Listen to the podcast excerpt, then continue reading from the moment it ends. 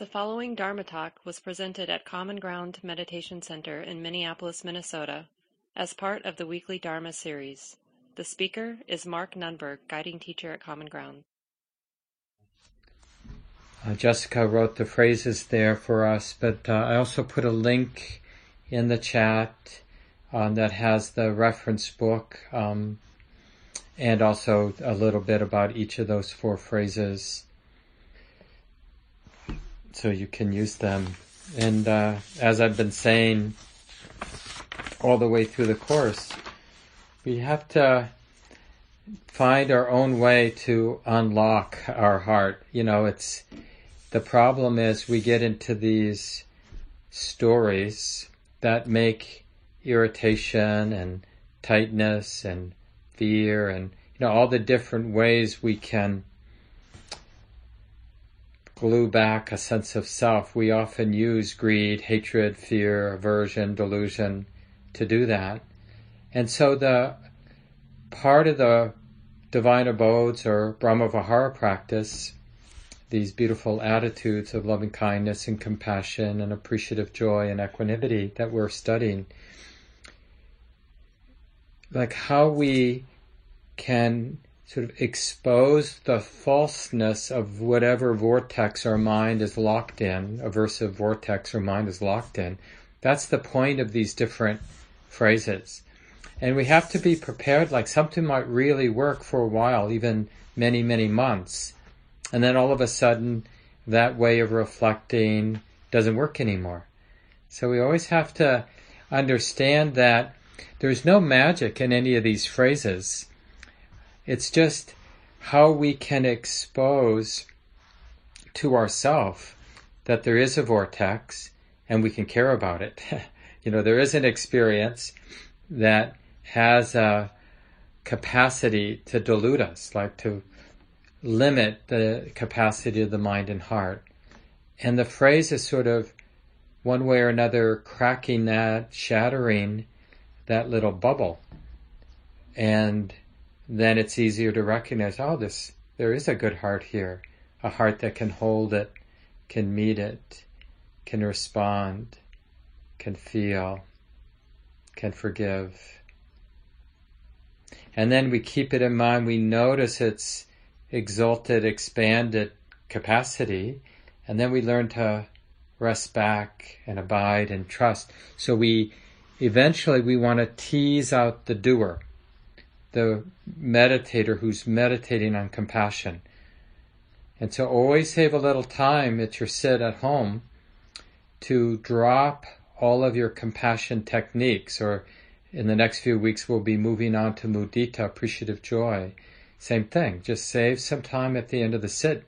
Might be right in the middle, but at least for a few minutes at the end where you're just presuming there's enough direct confidence in the goodness that that goodness itself can be the, in a sense, the object of awareness. And in a way, the heart allows it to expand. The, it, it's everywhere. So we don't even have to keep our attention on it, because wherever the attention looks, there's that tenderness, because that's its nature. And it's really important because it will correct, it will tease out all the idealism we have about compassion or any of these four beautiful attitudes. You know, we've just heard too many songs and read too many poems, you know, and we've, you know, we just have a habit, most of us, of interpreting them in idealistic ways, which is why I like this poem. I'm sure many of you have seen this poem or heard me read it. Finally on my way to yes by Persha, Pesha Gertler. Finally on my way to yes, I bump into all the places where I said no to my life, all the untended wounds, the red and purple scars, those hier- hieroglyphs of pain carved into my skin, my bones, those coded messages that send me down the wrong street again and again, where I find them, the old wounds, the old misdirections, and I lift them up one by one, close to my heart, and I say, holy, holy. I find that tenderizing. And then there's, this is a little quote from Pema Chodron. She's talking about bodhicitta. In the later Buddhist traditions, they use this phrase. So bodhi means awakened, and citta is the word for heart, mind, heart, right? So awakened heart. But in the later Buddhist traditions, this idea of bodhicitta sort of gets equated with the boundless um, motivation to care about everyone. And so uh, she writes, Pema Chodron, this Tibetan nun, Western Tibetan nun, writes, at the bottom we discover water, the healing water of bodhicitta. Bodhicitta is our heart, our wounded, softened heart. Right down there in the thick of things, we discover the love that will not die. This love is bodhicitta. It is gentle and warm. It is clear and sharp. It is open and spacious. The awakened heart of bodhicitta is the basic goodness of all beings. And you know, I'm sure you're getting this sense, hopefully, this intuitive sense, even if it's just somewhat faint, but there is a very real liberation of the heart when we have moments of abiding. And uh, I don't know if how many of you read that article that I sent out, um, The Nature of Compassion by Sharon Salzberg. But she talks about the Dalai Lama.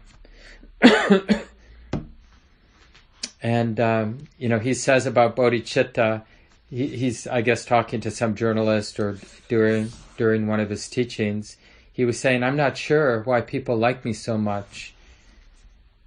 And then this is a quote, it must be because I really try to be compassionate, to have bodhicitta, that aspiration of compassion.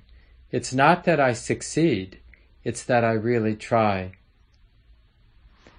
And uh, and then Sharon Salzberg goes on in, in this article that you all have the link for in one of our previous emails, The Nature of Compassion. She goes on to ask the question that I think is really important because it goes to this point of um, directly sensing the goodness and the liberation of that goodness. And she says, like, is there the difference between us and some Buddhist saint, whether you imagine the Dalai Lama being a Buddhist saint or whoever you might bring to mind as somebody with a really deep awakening. And there are moments when they're in that place of loving kindness or that place of compassion. Is it that they're there more often? But when they're there, it's the same as when we're there. So qualitatively, my compassion is like the Dalai Lama's. Like, would that be an arrogant thing to think? Or is it just that he's in a different place? Like, so when he has a moment of compassion, it's like degrees better than my moment of being compassionate. And Sharon, in this, art- in this article, in this paragraph here, near the end of that uh, article, says, you know, her sense is that when we look at a moment when our heart is established in loving kindness and compassion and appreciative joy, equanimity, when we're actually interested, really, like, this is good, so why wouldn't I pay attention? Why wouldn't I listen and feel without expectations? But because that always, you know, we can't have a spin. We have to just want to get to know the heart when it seems really good. And her point is, no, it's the same. The difference between someone like, you know, the Dalai Lama or some beautiful being, some saintly being, is that they're having more of those moments. Not that their moment is more profound or more deep. And so that that is such an important part of the practice, is to notice moments of pure compassion and to really sense, intuit, feel the liberation. This heart is temporarily, at least, liberated from fear and aversion. There is no hate in this heart. There is no constricting force of aversion in this heart. That's that boundless. So it, we really want to sense it as a, oh, maybe this is what it's like to be free. Maybe this is a taste of the freedom that the Buddhist teachings point to and lead to. Because we need these tastes. Wynn and I were talking, uh, Wynn and I, uh, Wynn Fricke and I lead the Sutta study group. Some of you are in the Sutta study group. There may be openings. We always, in April, have a few slots for people who want to join and commit for a year. So pay attention to the weekly email that will come out soon about that, maybe even next week. I think Gabe was thinking of sending that out. But uh, we're about to begin our next book in April, but until then we're reading articles because um, we just finished the book on Compassion and Emptiness by Venerable Anālayo, this German Buddhist monk.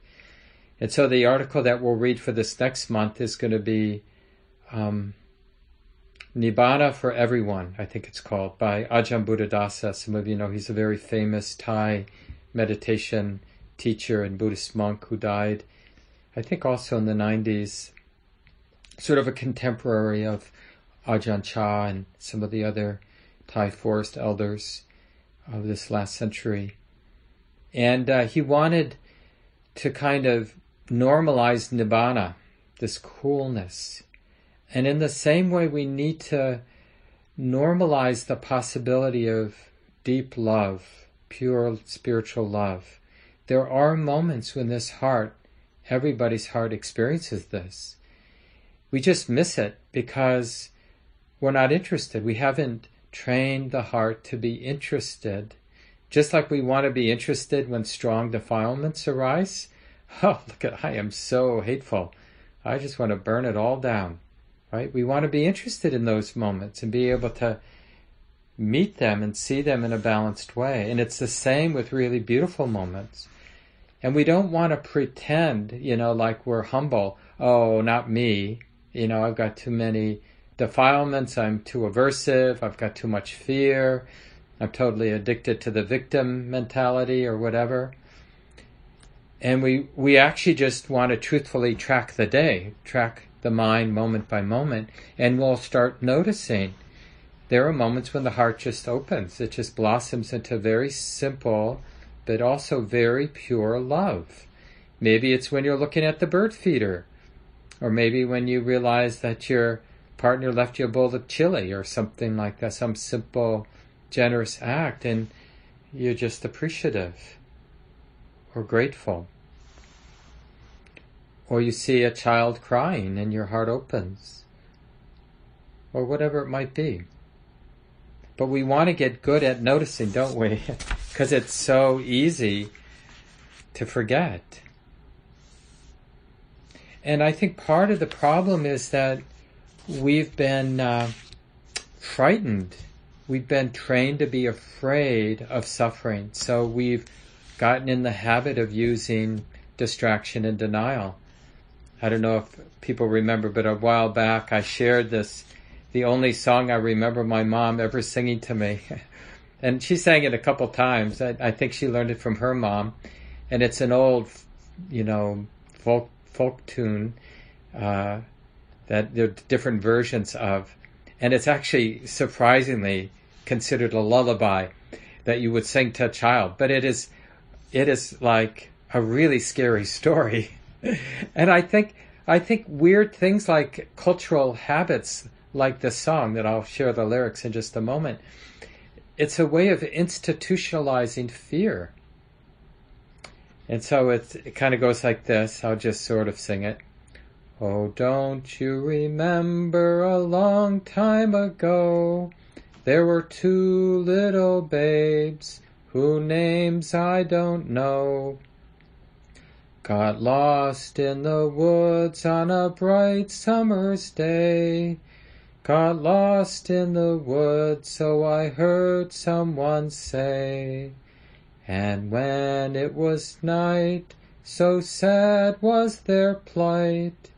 The stars were not out, and the moon gave no light, and they sobbed, and they sighed, and they bitterly cried, poor babes in the woods, poor babes in the woods.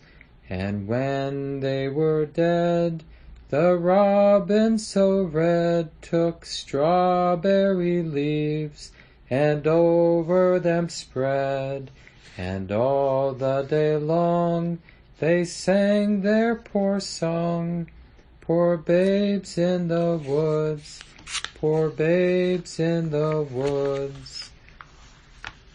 And I wanted to share that because it there's this, uh, I think I mentioned last week, this near enemy of compassion, which is like pity and fear. And, uh, you know, it's I, I said it's like an institutionalized use of fear, like to keep kids from wandering away. So let's make them really scared of getting lost in the woods. You know, so there's probably some, you know, functional reason for these songs to exist in the way that they do. But it's, it's a little too much too fast, and so we end up with this fear of suffering, fear of disaster, fear of death, fear of loss. And so that then starts to masquerade as compassion, where we get sort of hyper aroused when we're in the vicinity of compassion. And it's like we get on our guard and we get tight. And we try to either control it, or we try to sort of build a story that creates some distance from the suffering that we're exposed to. And the the very characteristic of love and compassion is a curiosity and an interest and a capacity to be close. And that's why it's so empowering.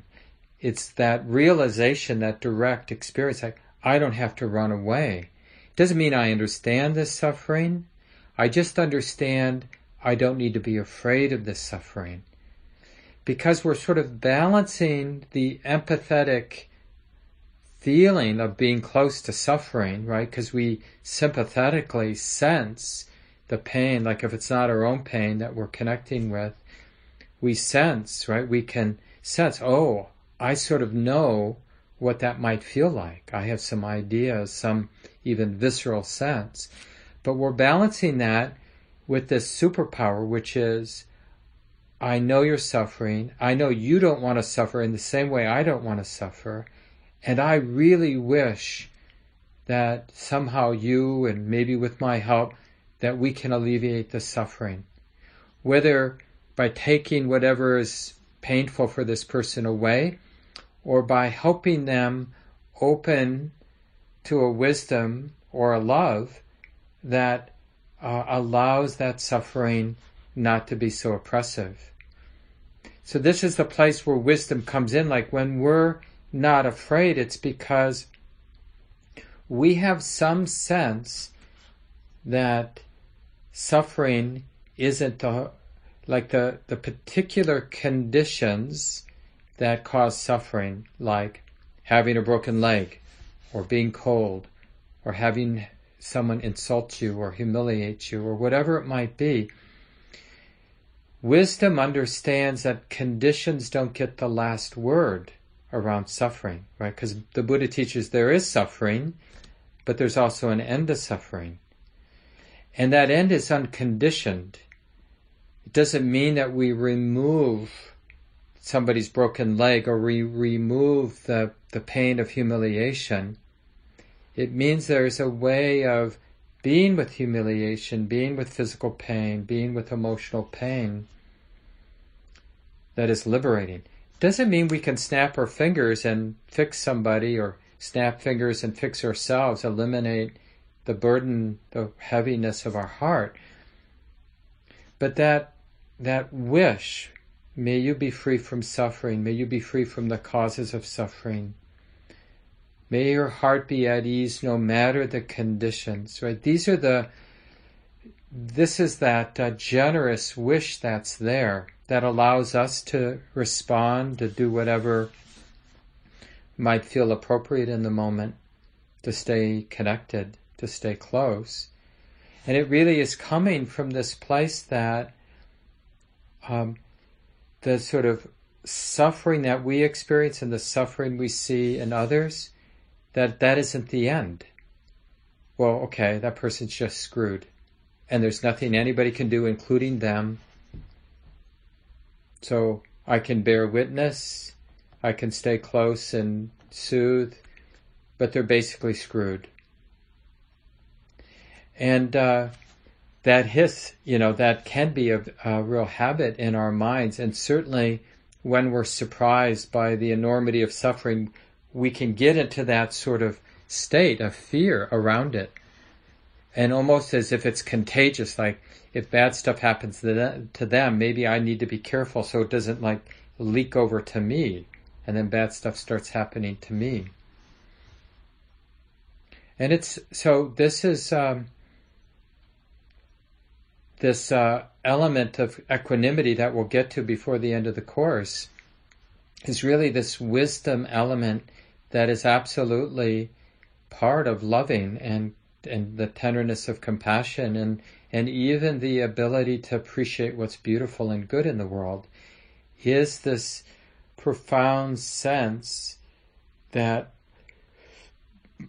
in ways that can't be explained, but that are real, that are experience, realizable by, by a human being like you and me, it's okay. Even death is okay, even loss is okay, even tremendous pain is okay.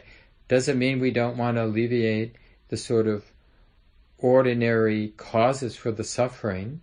Oh, I guess we don't have to try to make the world a better place or unravel racial injustice, unravel the terrible patterns in our criminal justice systems. They keep playing themselves out and oppressing people over and over again because, you know, it's all okay.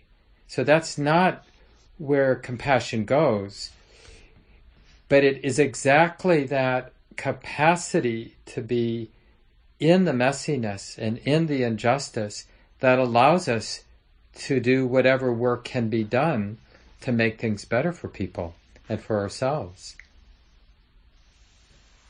Some of you might remember Joko Beck has a really, I think, beautiful way of talking about this, although I think, I'm not sure she always talks about this in terms of compassion. It may be more about wisdom, or maybe the blending of wisdom and compassion. But she uses this simile of ice, water, and vapor, water vapor. And you know, it's all water, whether it's in the form of vapor or in the form of liquid water, or in the form of ice. It's all, what is water? Is it H two O? I'm forgetting now, spacing out. But anyway, you know, water.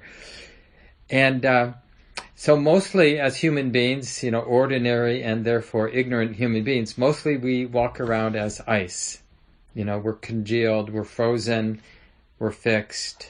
This is just the ordinary ignorant point of view. And then if we undertake, you know, useful functional spiritual practices, we start to notice a more liquid quality, right? And then with the deepening of insight and more persistence and, and real dedication, we notice moments of vapor, right? But the point that I think is so wonderful that uh, Joko Beck, if you don't know Joko Beck, she was a Western teacher, Charlotte Beck, her Western name, and um, was the head of uh, the San, San Diego Zen Center for a number of decades and wrote a couple of really excellent books on Dharma practice. Uh, she died not that long ago, maybe ten years ago.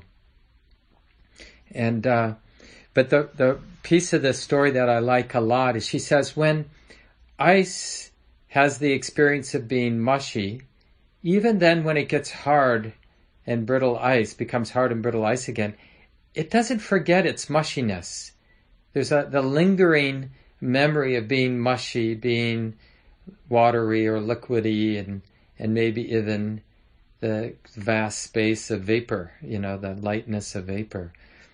And this is the thing, when when we work this practice and we learn to trust that goodness and we learn to abide in the tenderness and the appreciation and the friendliness and the balance of the good heart, um, it's like that feeling of openness and tenderness and fearlessness, it lingers on. And it and it's a way of going back. Somebody asked how to spell Joko Beck. So J O K O, so that's her sort of spiritual name. Charlotte is her given first name. And then Beck, I think it's just B E C K. Joko Beck. I think one of her books is Ordinary Zen or Everyday Zen. And it's uh, this little teaching on ice, water, and vapor, and how ice doesn't forget its mush- mushiness is in one of her books. And part of it is, um, yeah, just uh, keeping that confidence on the goodness of this heart in mind. And before I forget, you know, we're moving on to mudita next week, and mudita, appreciative joy. I mentioned one of the phrases you can just begin to start, because one of the things we can appreciate when we're doing compassion practice is, wow, this tenderness is good. May that goodness continue. May it increase. May it never end. And for me, this I think came originally, those phrases, from Guy Armstrong, one of our elders here in the West and the Vipassana scene. And um, yeah, when Guy was teaching mudita practice, and it, it really, for me, just evokes that sense of boundless goodness. May this goodness continue, may it increase, may it never end. And even when I forget the goodness, the capacity for goodness, may it still continue and increase and never end. And I'm not even saying I'm always going to remember. But I'm, but even when I forget, I'm cultivating the sense it's still there. So even when I'm angry, it's like there's this thread that begins to develop that's still there even when we're in a contracted state. It's like the mind can't forget its mushiness, its openness. Oh, honey, you're really angry. You really want to burn it all down.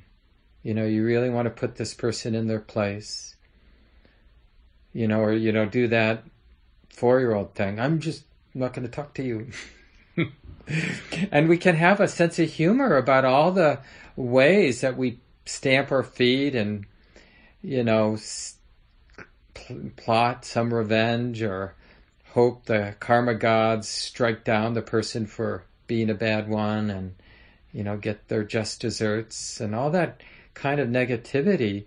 Because of the space of love, it's really seen as being silly and uh, not helpful, not worthy of grasping. Just, it's like the vastness of goodness just no longer fits in that hateful container. It just doesn't feel right. It's still there. You know, the, the pattern has a lot of momentum. You know, it's different for each of us. Some of us have more the victim pattern. Other of us have more the perpetrator pattern. But whatever our patterns around fear and hate and anger and, you know, envy and jealousy and and competition and criticism and judgment, whatever those habits are for us, We can it.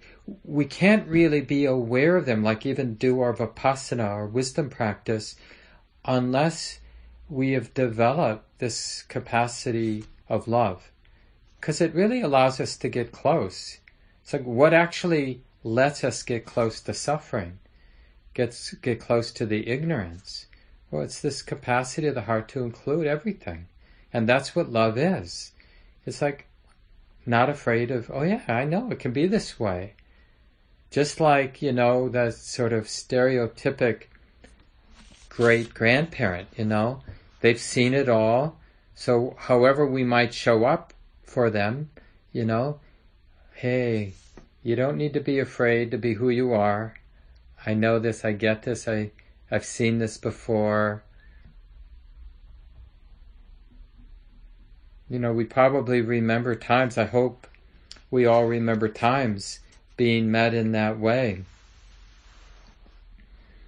where the person's love is really unconditional. They don't, they're not expecting anything back, which of course makes us wanna just love them back, because their love is unconditioned. It's just freely given, no strings attached. They just care, and they're they're willing to do anything. I remember Stephen Levine, some of you know him, uh, a Buddhist practitioner in our tradition, but also he had deep roots in sort of the yogic mystical traditions, um, and uh, he and his partner for many years um, did a lot of work around people who were dying, and I re- and I did a few workshops with Stephen Levine way back in the eighties and early nineties, and he would say that, you know, just uh, like in that hospice work around people dying, that you're, when you're really in that place, you're willing to do anything that will help somebody. And I forget exactly what he did, but somebody was in the dying process and had gotten really constipated, and some of you know a lot of the pain meds that people take at the time can be quite constipating. And uh, and Stephen Levine just said, uh, you know, just shared some story of just doing something really stupid, really silly to make the person laugh. And then he or she had a bowel movement. Um, and just that uh, that nimbleness to kind of, you know, not have a, not try to figure out how to be helpful, but just to be in that place of love, of openness, of inclusivity, and then we might find that who we are and how we're responding, it's like we would have never thought to do that or planned to do that, but there it was. We found ourselves saying something that was helpful, or keeping quiet in a way that was really helpful, that we never could have figured out analytically. And it's really, this is the, the kind of functionality of kindness and love and compassion and appreciative joy, because it has this nature to include. It's really connected to what's moving in the moment, so the response can be very effective.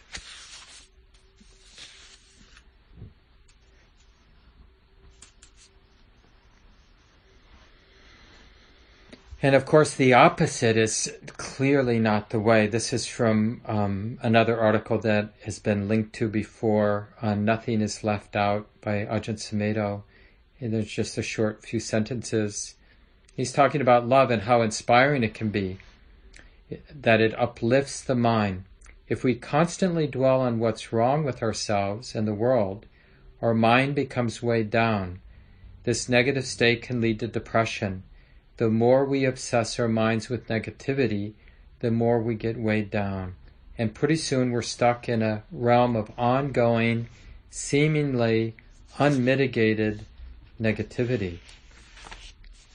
And actually it should, it really should scare us, because we know, you know, the more we practice, we really know that we're creating our own world moment by moment.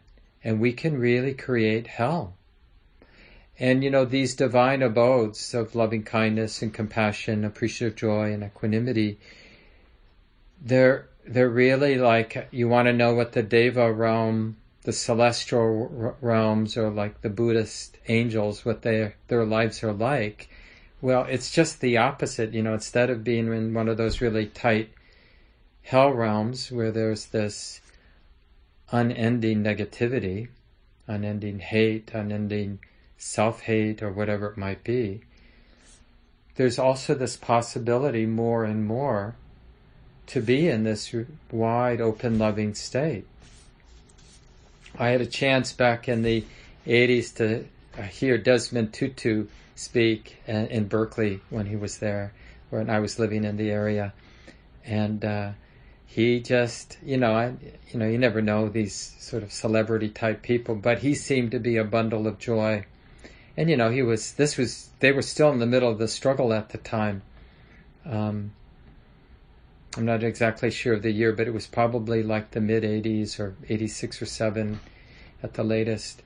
And, uh, but just that, just how contagious that energy is when you see somebody who's not afraid to be wide open, even when they're, they're sort of connected with a lot of suffering people. Thich Nhat Hanh was another, the, one of those people, you know, that he just had such a gentle and tender and steady and loving presence just to be around. And I think it's really useful for us to have, you know, a string of memories when we've been in the presence of somebody. I remember, I tell the story sometimes, one of the schools I taught at back um, in the eighties, I, after I left, or when I was le- leaving, they gave me a going away party, and I got a hug from the kindergarten teacher.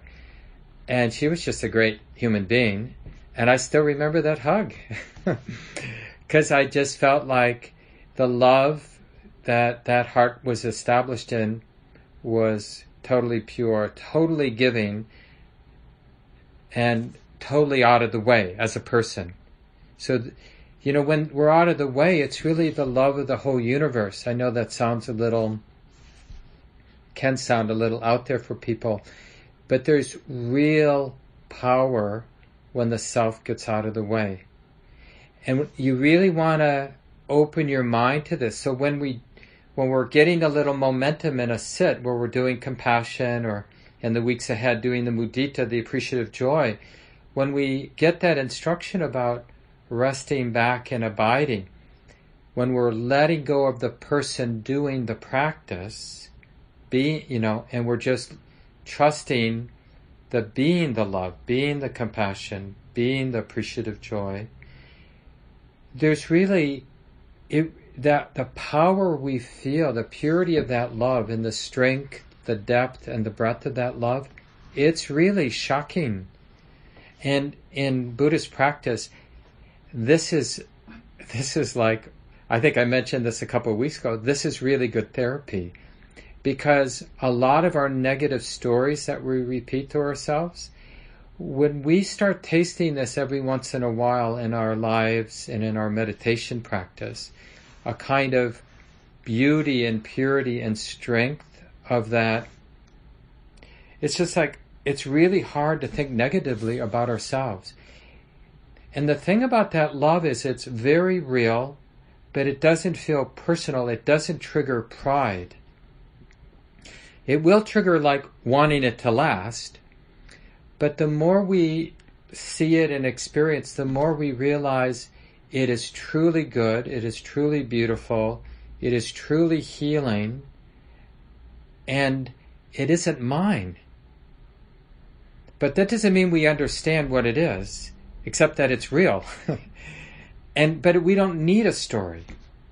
That's the thing about the the deepening of insight in practice, is it doesn't need an explanation. We just need a method to keep coming back. And that's really the practicality or pragmatism in early Buddhism especially. It doesn't really bother with explaining things metaphysically too much. You know, like, where does that love come from? It's just, it just cares about clarifying the path, like what actually works and what are the signposts posts on the path so we can find our way.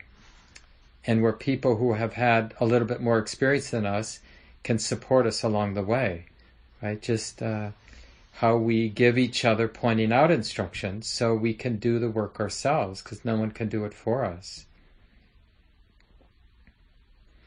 And a lot of what we learn about love is, it's exactly the stuff we don't want to meet in our own life, and the experiences and the difficult relations, relationships.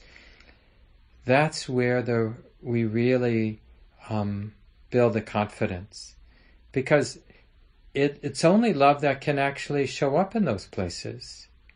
Here's a line from a well-known poem from Antonio Machado. Last night I dreamt there were, last night I dreamt there was a white wax comb here in my heart, and that golden bees were making sweet honey of my old failures. And there is that kind of alchemy in our practice, where those places where there's been so much pain that we just, we're kind of practicing so we don't get pulled back into those places. And it might actually be skillful to avoid those places for some time. Like we don't have the confidence or the balance and the goodness and the wisdom that knows how to meet. But a lot of the learning is like staying in the vicinity of that messy stuff.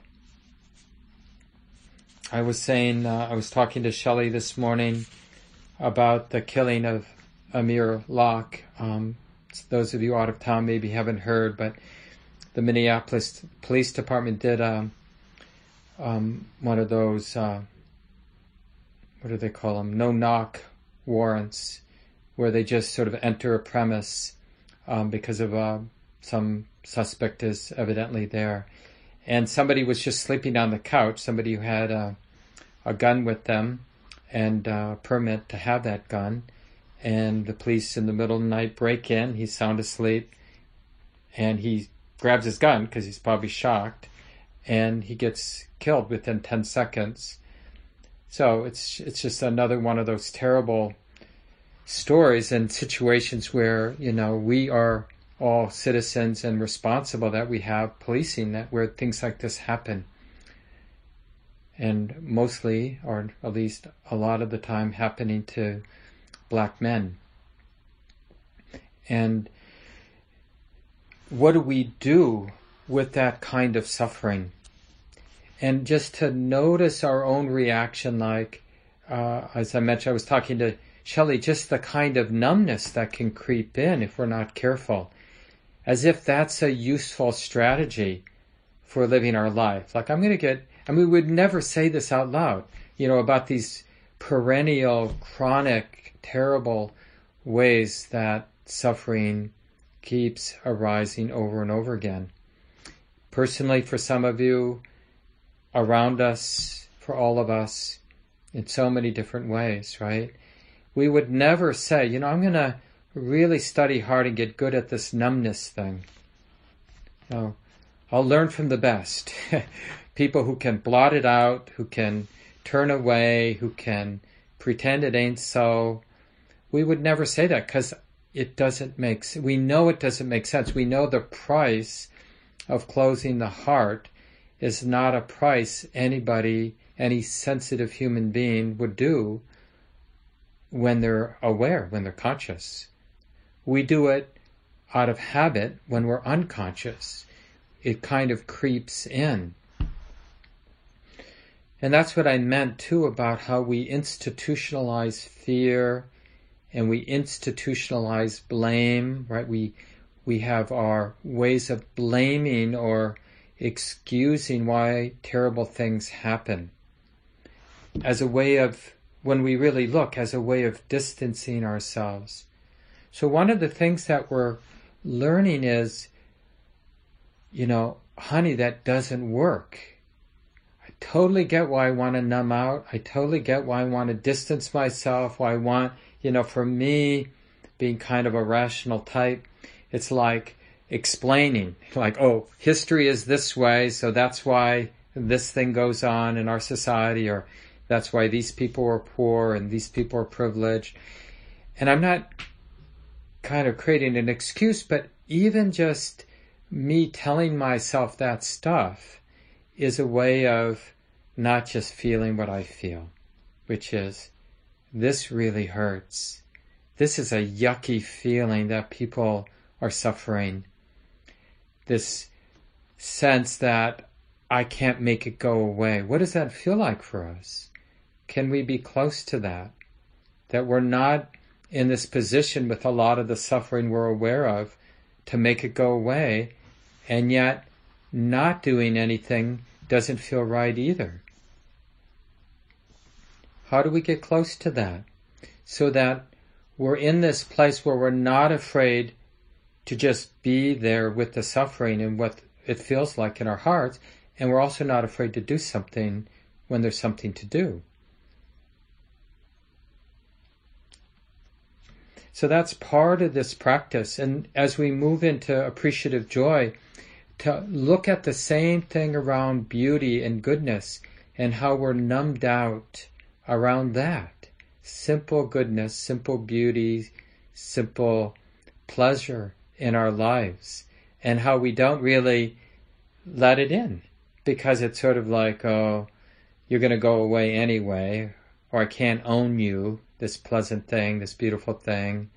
I can't make it mine. I can't put it in my treasure chest and store it up. So why, why bother? As if there are just two options, you know, to grasp it, which we know doesn't work, or to turn away from it. But to, to just notice, like, well, what is the skillful way to be around beauty and goodness? And how can I learn, just like we have to learn how to be around suffering, how can I learn to be around what's beautiful and what's good? What does that feel like? What does that look like in life? This is from that article again, The Nature of Compassion by Sharon Salzberg. She writes here, compassion is a practice of cultivation. Rather than laying a veneer of idealism on top of reality, we want to see quite nakedly all the different things that we feel and want to do for all the things, let me say that again, um, we want to see quite nakedly all the different things that we feel and want and do for what they are. The, the mistake that most of us make at one time or another with a practice like compassion, which is different than the practice based solely on awareness, just seeing what is, is to try to lay that veneer on top of whatever we're actually feeling. I mustn't feel anger. I must feel only compassion. Because after all, that's my dedication, to feel compassion. So we feel incredible rage, and yet we're trying to deny it and say, well, I'm not angry because I'm practicing loving kindness, and that's all I want, that's all I'm allowed to feel. It's a very delicate balance bringing those two together, pure awareness, which is so honest, and seeing what's happening, and also the cultivation of something like compassion. And the thing about cu- cultivating compassion, it isn't that we actually do it. It's like the Dalai Lama says, we aspire to it. We value compassion.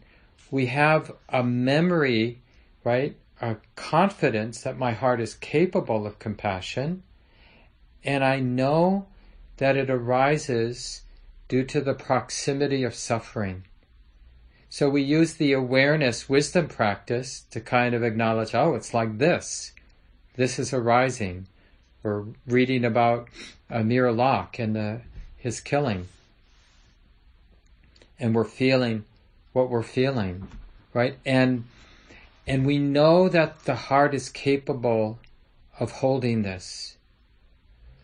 And so we're in that place, like, with the causes for compassion, but not so much imagining I just impose compassion on the moment.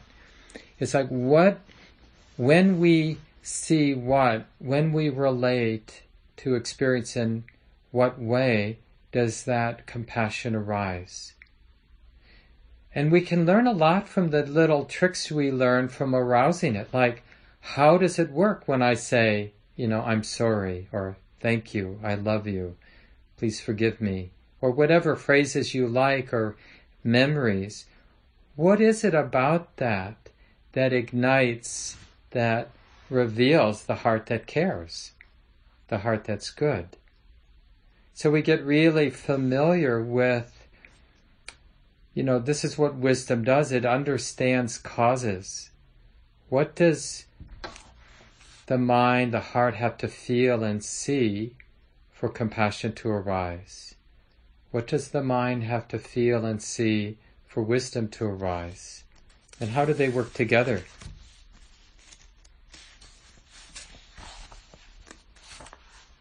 This is uh, related from Ajahn Sumedho. Um, I think this is from, yeah, the book The Mind in the Way. And he has a chapter on, on uh, metta in that book. He says, when we have metta for ourselves, we start by listening to what we really think of ourselves. No editing. Don't be frightened. Be courageous and listen to the unpleasant thoughts or fears that go through your mind. Sometimes a lot of silly, foolish things come up. Nothing really bad or terribly evil or disgusting, but just foolish, irrational things. Maybe we like to think of ourselves as being very serious and sincere, practical and sensible. But sometimes the thoughts and feelings in our mind are really stupid and useless. I reckon that the ability to sit with the rubbish is a sign of advance of an advanced student. It takes a long time for people to just let the rubbish come in like that.